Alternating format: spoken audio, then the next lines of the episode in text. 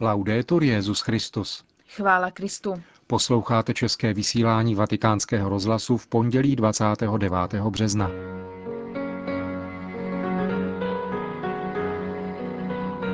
V bazilice svatého Petra Benedikt XVI. dnes v podvečer sloužil zádušním ši svatou na připomínku pátého výročí úmrtí stihodného Jana Pavla II.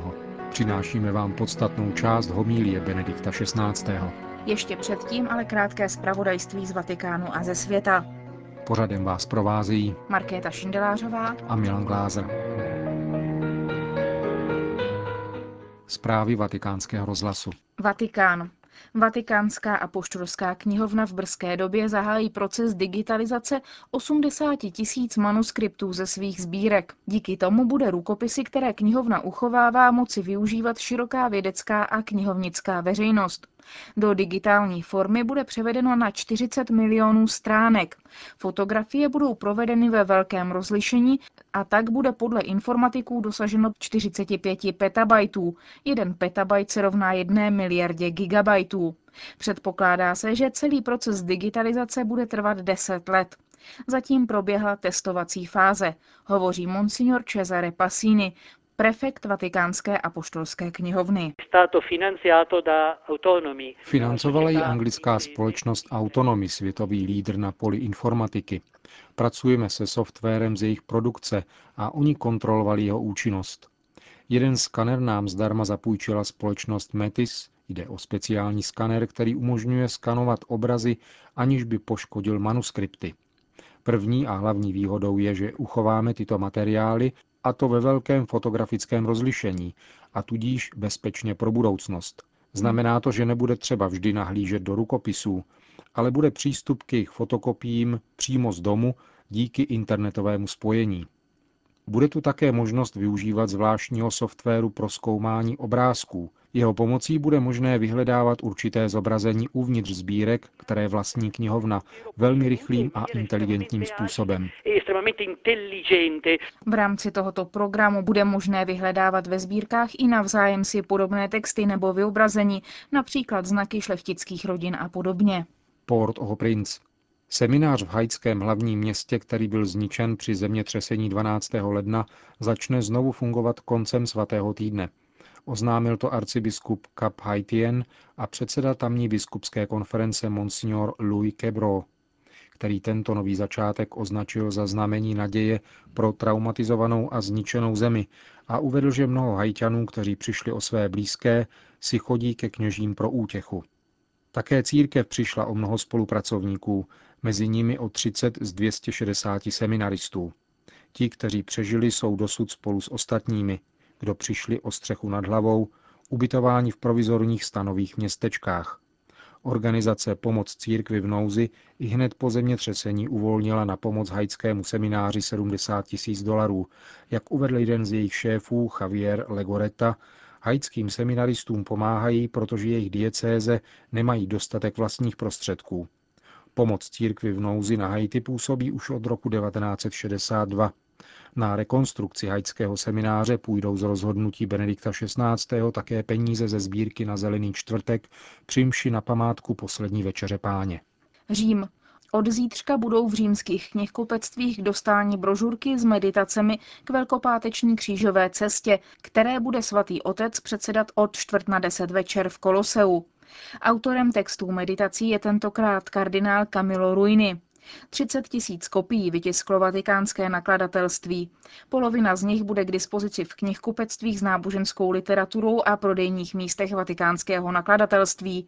Druhá polovina brožur s meditacemi bude rozdávána v pátek večer před začátkem obřadů přímo u Kolosea. Brožura je ilustrována reprodukcemi křížové cesty Josefa Fíricha z první poloviny 19. století, která se nachází ve Vídni v kostele svatého Jana Nepomuckého. Moskva. Katolická i pravoslavná církev v Rusku vyjádřili zármutek nad atentáty, které byly dnes ráno spáchány ve dvou stanicích moskevského metra a usmrtili desítky lidí. Cokoliv bude nyní řečeno, prohlásil monsignor Paolo Peci, arcibiskup katolické diecéze Matky Boží v Moskvě, se bude v tento okamžik zdát nemístné. Je to silný šok. Atentáty tohoto druhu zasahují obyčejné a nevinné lidi, řekl a dodal, že v katolických kostelech v Moskvě a Petrohradě se dnes, zítra a pozítří večer budou konat modlitby za oběti a za dobro tohoto národa a města. O hluboké bolesti v srdci hovoří také patriarcha Moskvy a celé Rusy Kiril, který ujistil o svých modlitbách a své kněze pověřil, aby v nemocnici navštěvovali zraněné.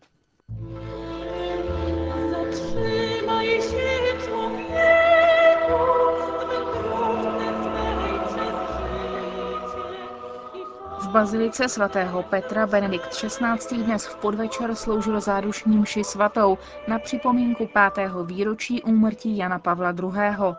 Přinášíme vám podstatnou část homilie Benedikta XVI. V dnešním prvním biblickém čtení představuje prorok Izajáš postavu hospodinova služebníka, který je zároveň jeho vyvoleným, v němž má zalíbení. Služebník jedná s nezlomnou pevností a energií, která nepoleví, dokud nesplní úkol, který mu byl svěřen. Nebude však mít k dispozici ony lidské prostředky, které se k uskutečnění tak grandiozního plánu zdají nezbytné. Vystoupí v síle svého přesvědčení a ducha, kterého na něho vložil Bůh, a dal mu tak schopnost jednat mírně a mocně a zaručil mu konečný zdar – to, co inspirovaný prorok říká o služebníkovi, můžeme aplikovat na milovaného Jana Pavla II. Pán jej povolal do své služby, nakládal na něho stále větší odpovědnost a také jej provázel svou milostí a neustálou pomocí. Během svého dlouhého pontifikátu ohlašoval právo neochvějně, bez ústupků či váhání, a to zejména, když narážel na odpor, nevraživost a odmítání. Věděl, že jej pán bere za ruku, což mu umožňovalo, aby s hojnými plody plnil svou službu, za což opět vzdáváme Bohu vroucí díky. Dnešní evangelium nás uvádí do Betánie, kde, jak poznamenává evangelista, Lazar, Marta a Marie připravili mistrovi hostinu. Tato hostina v domě tří Ježíšových přátel je plná předtuch nadcházející smrti. Zmínka o šesti dnech, které zbývají do Velikonoc, návrh zrádce Jidáše, odpověď Ježíše, který odkazuje na skutek milosrdenství konaný v den pohřbu, zmínka o tom, že mezi nimi už dlouho nebude, záměr zlikvidovat Lazara, který je odrazem snahy zabít Ježíše. Evangelní úryvek obsahuje gesto, na které bych rád upozornil. Maria z Betánie vzala libru drahoceného oleje z pravého nardu, pomazala Ježíšovi nohy a utřela mu je svými vlasy. Marino gesto je výrazem velké víry a lásky k pánu. Nestačilo jí umít mistru nohy vodou, ale pomazala mu je velkým množstvím drahoceného oleje, který by bylo možno, jak namítá Jidáš, prodat za 300 denárů. A navíc mu nepomazala hlavu, jak bylo zvykem, ale nohy.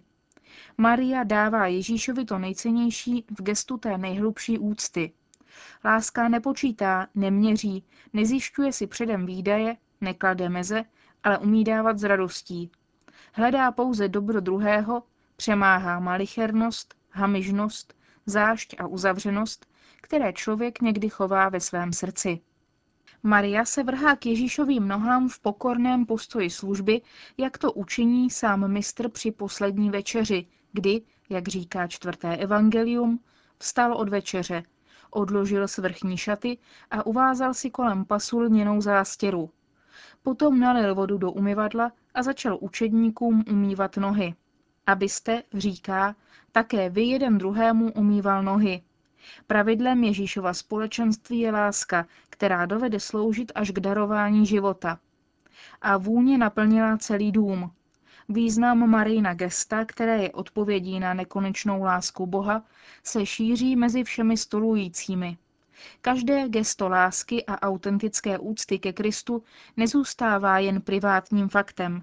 Netýká se jenom vztahu jednotlivce a pána, ale dotýká se celého těla církve, šíří se do okolí, vlévá lásku, radost a světlo. Do vlastního přišel, ale vlastního nepřijali. Proti Maríně skutku se staví postoj a slova Jidáše, který pod záminkou pomoci, jež by se mohla poskytnout chudým, skrývá egoismus a faleš člověka, jenž je uzavřen do sebe sama a svázán žádostí po majetku a který nedovolí, aby se jej dotkla vůně božské lásky.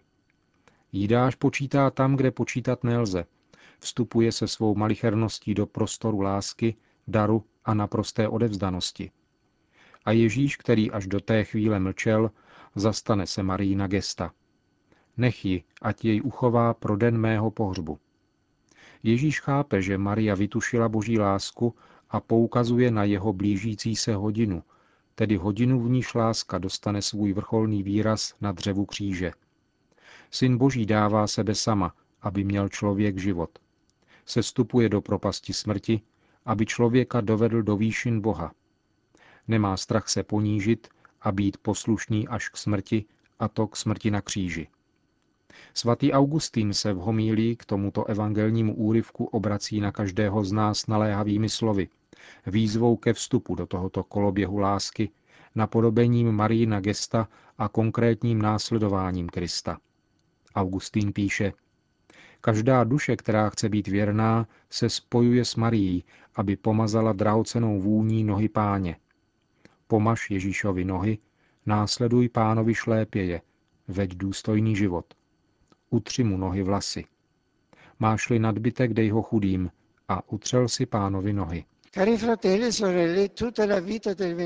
Drazí bratři a sestry, celý život ctihodného Jana Pavla II. se odvíjel ve znamení této lásky, schopnosti darovat se štědře, bez výhrad, bez omezení a bez kalkulu. Nechal se vést láskou ke Kristu, kterému zasvětil svůj život. Láskou bezpodmínečnou a nadměrnou. A právě proto, že se stále více přibližoval Bohu v lásce, mohl být průvodcem na cestě dnešnímu člověku a šířit ve světě vůni boží lásky. Kdo měl to potěšení jej poznat a setkávat se s ním, mohl se hmatatelně dotknout jeho živé jistoty, že vidí blaho od hospodina v zemi živých, jak jsme slyšeli v responsoriálním žalmu. Jistoty, která jej během jeho života provázela a která se zvláštním způsobem ukázala během posledního období jeho putování po této zemi. Postupující fyzická slabost totiž nikdy neotupila jeho skálopevnou víru, jeho zářivou naději a jeho vroucí lásku. Nechal se strávit pro Krista, církev a celý svět, své utrpení prožíval až do poslední chvíle z lásky a s láskou. V homílii ke 24. výročí svého pontifikátu se svěřil, že ve chvíli svého zvolení ve svém srdci silně pocítil Ježíšovu otázku kladenou Petrovi. Miluješ mne? Miluješ mne více než ti zde? A poznamenal k tomu. Každý den se v mém srdci odehrává stejný dialog mezi Ježíšem a Petrem. V duchu vidím laskavý pohled vzkříšeného Krista. On, ačkoliv známou lidskou křehkost, mne povzbuzuje, abych s důvěrou odpověděl jako Petr. Pane, ty víš všechno, ty víš, že tě miluji. A pak mne vyzývá, abych přijal odpovědnost, kterou mi svěřil on sám. To jsou slova plná víry a lásky, boží lásky, jež přemáhá všechno. L'amore di Dio, che tutto vince. Na Na závěr bych rád pozdravil přítomné Poláky. Scházíte se v hojném počtu kolem stihodného božího služebníka se zvláštními city, jako dcery a synové téže země, vyrůstající ve stejné kultuře a duchovní tradici. Život a dílo Jana Pavla II., velkého Poláka, může být pro vás důvodem hrdosti. Je však třeba, abyste pamatovali také na to, že je to velká výzva, abyste byli věrnými svědky oné víry, naděje a lásky, jimž nás bez přestání učil. Ať vás na přímluvu Jana Pavla II. ustavičně nese boží požehnání. Slyšeli jste ho, milí Benedikta XVI. z dnešní zádušní mše svaté na připomínku pátého výročí úmrtí Jana Pavla II. Končíme české vysílání vatikánského rozhlasu. Chvála Kristu. Laudetur Jezus Christus.